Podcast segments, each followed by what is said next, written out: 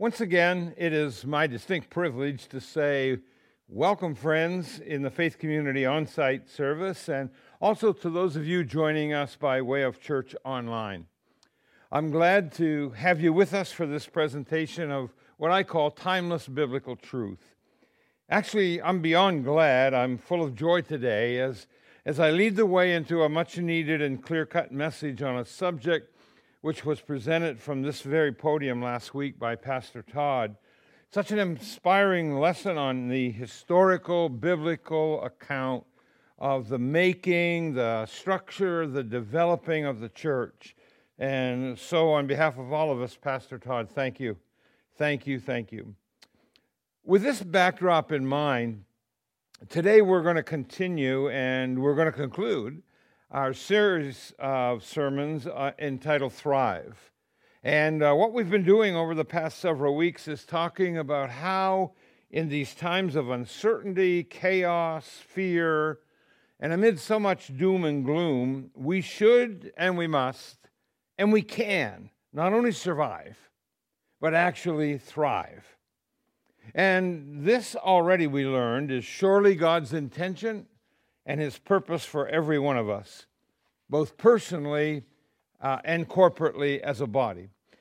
This series has offered you several things that will ensure that you thrive in the difficult times we're now living through.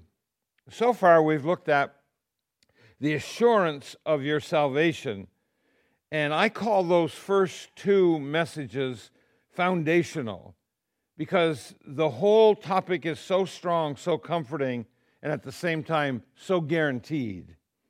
And then we turn to thriving in the Spirit, that is God's Holy Spirit. Then thriving through worship. And I really enjoyed myself, and I hope you did too, as we looked at worship. What is true worship? And then that was followed by thrive in the home. That means in the family setting, in the marriage, in relationships, and so on. And so today I want to talk to you from my heart. I want to just uh, spend a moment of vanity here to say I was kind of brought up in the church. Uh, it's been now like s- about 70 years. I was saved and baptized 63 years ago, and I was called to the ministry some 47 years ago. So, my heart and spirit are in this message today, and it's uh, really all over it. And, and my heart says to you that this is one of the most important things that will ensure our survival. And it is this learning how to survive and thrive. Next word is key together. For without question, someone said, the first banana that gets pulled from the bunch is the first one to get peeled. Well, please listen. Please, please listen to my heart. If we're going to survive and if we're going to make it and we're going to thrive, and that's a lot of what we've been talking about, then we are going to need each other. And not only are we going to look at how you personally will thrive, together with the church, but also how Faith Community Fellowship collectively will continue to thrive. Now, as you know full well, it's no secret that we as a nation, as a people, and more specifically, we as a church body, through no fault of our own, have been subjected to some intense social, emotional, and even spiritual upheaval over the past several months. But no matter what the devil does, or what the government does, or what money is or is not in the bank, or what people do, or what opposing systems do, we are going to survive. And we will thrive. All of which prompted the title for this uh, sixth and final episode of the Thrive series. I call it Thriving together. With that in mind, let's read our text for today, which I know many of you have been reading this past week dutifully as your homework assignment that was given last time. It's Acts chapter 2, and I'm starting to read at verse 41. Those who accepted his message were baptized, and about 3,000 were added to their number that day. They devoted themselves to the apostles' teaching or doctrine and to fellowship, to the breaking of bread and to prayer. Everyone was filled with awe or wonder at the many wonders and signs performed by the apostles. All the believers were together and they had everything in common. They sold property and personal possessions to give to anyone who had need. Every day they continued to meet together in the temple courts. They broke bread in their homes and they ate together with glad and sincere hearts, praising God and enjoying the favor of all the people. And the Lord added to their number daily those who were being saved. Let's pray together. Heavenly Father, thank you for this another opportunity to open your word and to be inspired and led by your Holy Spirit. Thank you that you have taught us the importance of each other. Thank you for the body of Christ here on earth. And thank you that we can be part of that wonderful, vibrant body. Thank you, Lord, today for what you're going to teach us as we open your precious word. We give you praise in advance. We thank you in Jesus' name. Amen. Thriving together. Well, I'm going to begin with disturbing, this disturbing thought. It's a news flash, and here it is Satan hates the true church. he will do everything in his power to destroy any and every God loving, Bible practicing, spirit led, worshiping, active, alive, on fire church of the Lord Jesus Christ. He just simply hates everything about the church. He hates it when we sing. He hates it when we preach. He hates it when we teach. He hates when we introduce people to Jesus. He hates when we worship. He hates when we organize for effectiveness. He'll use any method he can to sow discord, to encourage division, to bring derision, to ridicule, to present temptations, to introduce false doctrines, and even to energize people and forces to disrupt the flow of the Holy Spirit's influence within the church family. But hold on, because I've got news for the old devil, and it's this news. Jesus said that the gates of hell would not prevail against the church. And I stand today to declare that this church is going to not only survive, but also thrive in the power of the name of Jesus Christ of Nazareth. Faith Community Fellowship is going to survive, it is going to thrive, it is going to reach its potential, and in God's dear name, it is going to move forward. Now, here's the key if and I underscore this if if we let God do what he wants to do in our midst. You see, when you become a faithful member or an adherent, adherent of faith community, or, or you get involved in some aspect of this church's mission, you should understand two things very clearly. One, you are needed your bodily presence, your material support, your faithfulness, your fruitfulness, your smile, your concern for others. Oh, that's great. Your prayers, your ministry, whatever that is for you. And of course, your love. Let's all ask ourselves this serious question What kind of church would this church be if all the members were just like me? Yeah, if you didn't catch that question, and I'll repeat it later, but I want you to hear it again. What kind of church would this church be if all its members were just like me? You see, it makes a difference, my friend, in this church and in the kingdom of God. And I want you to remember this you are needed. That's number one. Let me read a little story for you. It's short, but it's powerful.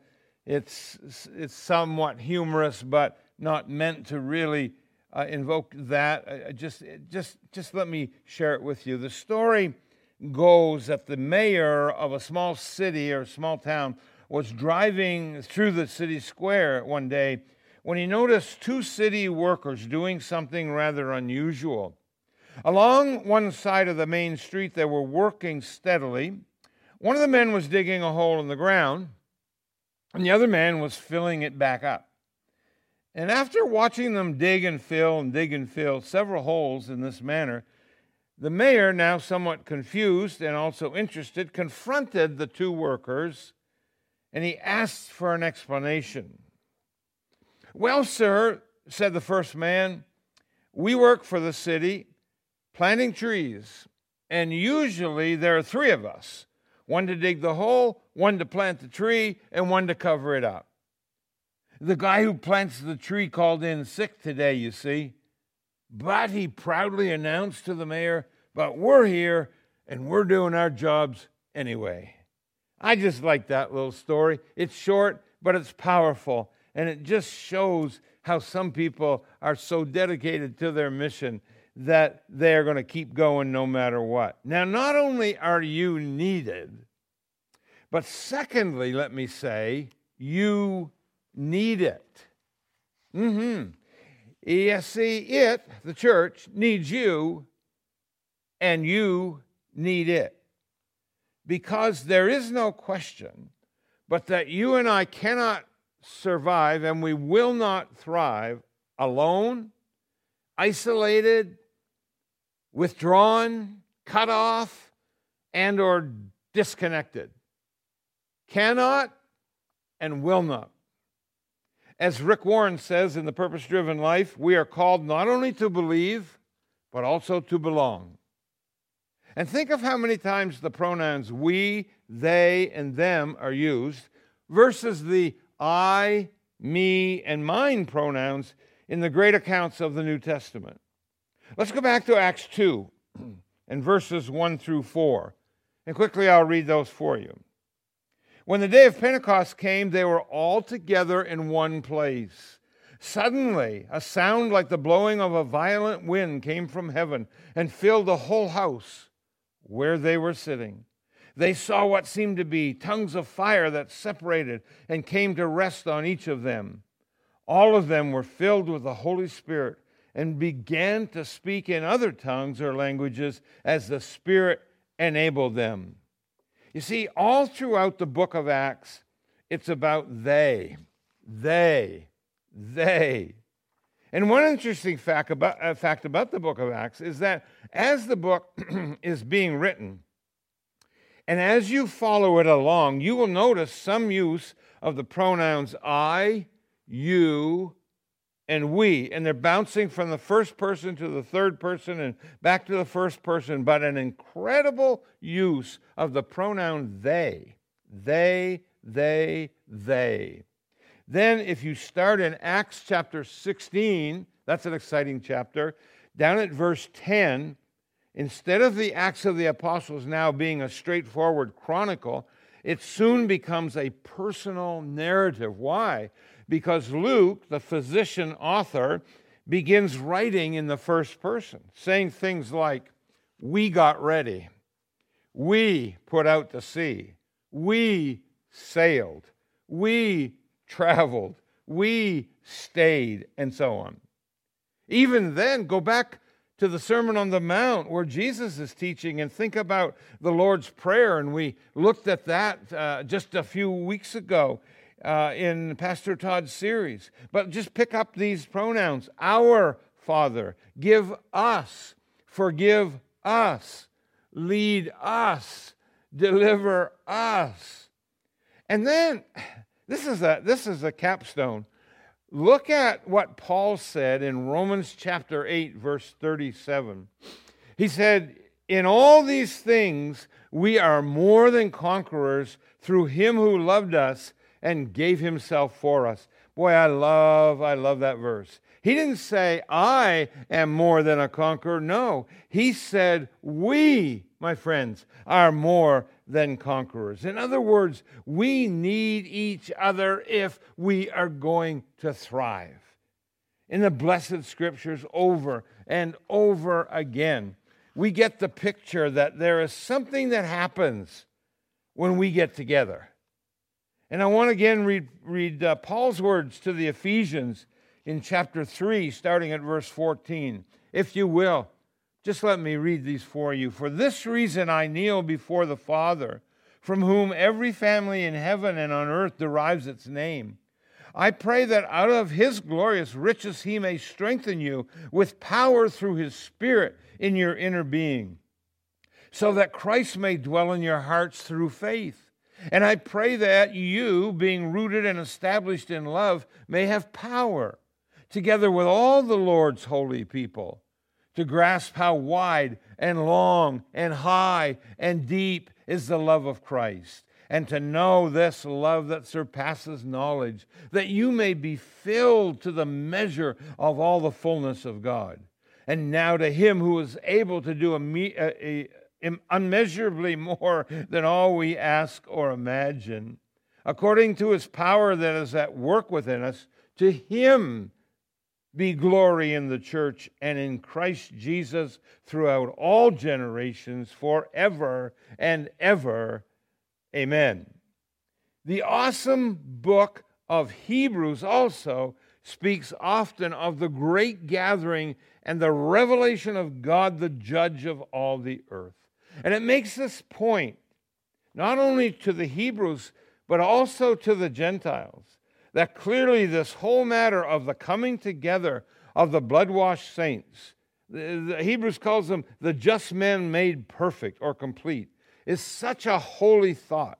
And to think or to feel that you don't need the fellowship of believers is, without a doubt, to go against all that's taught in Scripture. Oh, by the way, let me affix a little add on. If you don't like the church, guess who that puts you in company with? I know, listen, I know the church on earth has its share of problems. It has its share of pain, and it also has the, the ever famous hypocrites. But it is still His church. And you are needed, and you need it. Now, how is faith community going to thrive, you ask? Well, I'll be very happy to tell you how it will survive. And yes, not only survive, but thrive. Let me give you a few things to ponder. First, I want to pick up on some things we read in Scripture there in Acts 2, the apostles' doctrine, Acts 2.42, or their teaching. You see, these people learned the teaching of the apostles, which to us is the Word of God. They didn't go by feelings alone. They didn't go by, by uh, emotionalism. They didn't go by the latest styles or trends. They gave serious place to discipleship. And notice the intensity of it. They continued steadfastly. And notice the beauty of it teaching and fellowship and breaking of bread and prayers. So, yes, as we grow in grace, we must certainly have clear, consecrated, and concentrated study of doctrines because if you don't stand for something, you will fall for anything. If I were, for instance, to ask you to turn to the book of Hezekiah, and you started trying to find it, but you were having some difficulty, well, you know, if you've been saved for three months or six months, maybe even a year, I would say, well, that's no problem. I understand. If you've been saved three years or maybe five years, I'd, I'd sort of question why you're still looking for the book of Hezekiah. But if you've been saved 10 years or 13 years or 15 years or more, I'm telling you something is not right if you don't realize right off the bat there is no book of Hezekiah. So you see, first, we need the apostles' teaching, and secondly, we need fellowship, verse 46 of Acts 2. Because fellowship shapes. The truth is, who you hang around with shapes your thinking, it shapes your talking, it shapes your actions and often reactions, and it shapes even your destiny. I like this quote from author Charlie Jones. It's pretty simple. But he says the difference between who you are today and who you will be in five years will be the people you spend time with and the books you read. Ah, I like that. Fellowship not only shapes, it also sharpens. Iron sharpens iron. So a man sharpens the countenance of his friend. That we learn from uh, Proverbs 27 and verse 17. When we fellowship together, it helps us to learn. We learn quicker, we learn easier, and we actually learn better. And I think we take in and retain things better. So, fellowship shapes, and fellowship sharpens, and fellowship secures. And here it is in Ecclesiastes chapter 4, verses 9 and 10. Some of my favorite writing in all of Scripture. Two are better than one because they have a good return for their labor. If either of them falls down, one can help the other up. Listen to this. But pity anyone who falls and has no one to help them up. In plain language, when we fall down, if we are walking in fellowship, it is much safer. I, I need to repeat that, bears repeating. If we fall down and we've been walking in fellowship, it is much safer. So we have doctrine, we have fellowship, and thirdly, prayer. Verse 42 Church, if we are going to thrive as a body of Jesus followers, it'll be wrought through prayer. And not just individual prayer, which is needed, and I need it, and you need it, all of us need it, but also corporate prayer as well. And then, fourthly, there is that sense of the miraculous. Verse 43. If we expect to thrive, we need that miraculous touch of God. Notice that phrase in verse 43 and fear or awe came upon every soul. You see, I still think that there needs to be a certain degree of reverence in a church body if it's going to survive and thrive. I believe that God is waiting to do the miraculous in our midst as a local gospel ministry, a ministry with a global concern for souls everywhere. The fifth thing that I want to mention is unity, and we see that in Acts 2, verses 44 through 46. There's just so much more we can do when we get together for the common good and for the glory of our wonderful Savior. Mark this down. We are better together. In fact, this whole thing of unity is so crucial that God's word says that we ought to guard against those who try to cause strife and discord in the church. And you can read that in Romans chapter 16, especially down in verses 17 and 18. Dr. Robert G. Lee, in his very first sermon at the great Bellevue Baptist Church in Memphis, Tennessee, many years ago, uh, spoke of, he spoke of that event in his memoirs that the text for that sermon was taken right from the book of Judges, chapter 20, and verse 11, which says So all the Israelites got together and united as one against the city. And this, of course, is the prelude to a great battle and a great victory for Israel. But he highlighted and preached on that particular text as he opened his ministry of many years in that famous church. So all the Israelites got together and united as one against the, the city. Now, that's unity. Unity is so important. oneness in Christ. And then number six, giving. Notice verse 45 of our text passage, Acts 2 and sold their possessions and goods and parted them to all men as every man had need. In other words, this is a very giving church we see. And if we're going to be a church that thrives, and if you're going to be a Christian who thrives, you're going to have to develop, we all are, a cheerful, generous, radical idea and attitude toward giving, which many of you, I believe, probably already have been growing and practicing in that area. And before closing, we almost always seem to hearken back to this point. We always seem to find a way to get back to point number seven, which is worship. And Acts 2:47 again says, praising God and having favor with all the people, and the Lord added to the, ter- to the church daily uh, such as should be saved. Here's the key to it all, friends. We need each other. I, I don't know if I said that before, so let me repeat it. We need each other. Yes, we need each other. So let's commit to pray for one another. Let's commit to provoke one another to good works. Let's commit to confess our faults to one another that we may be healed.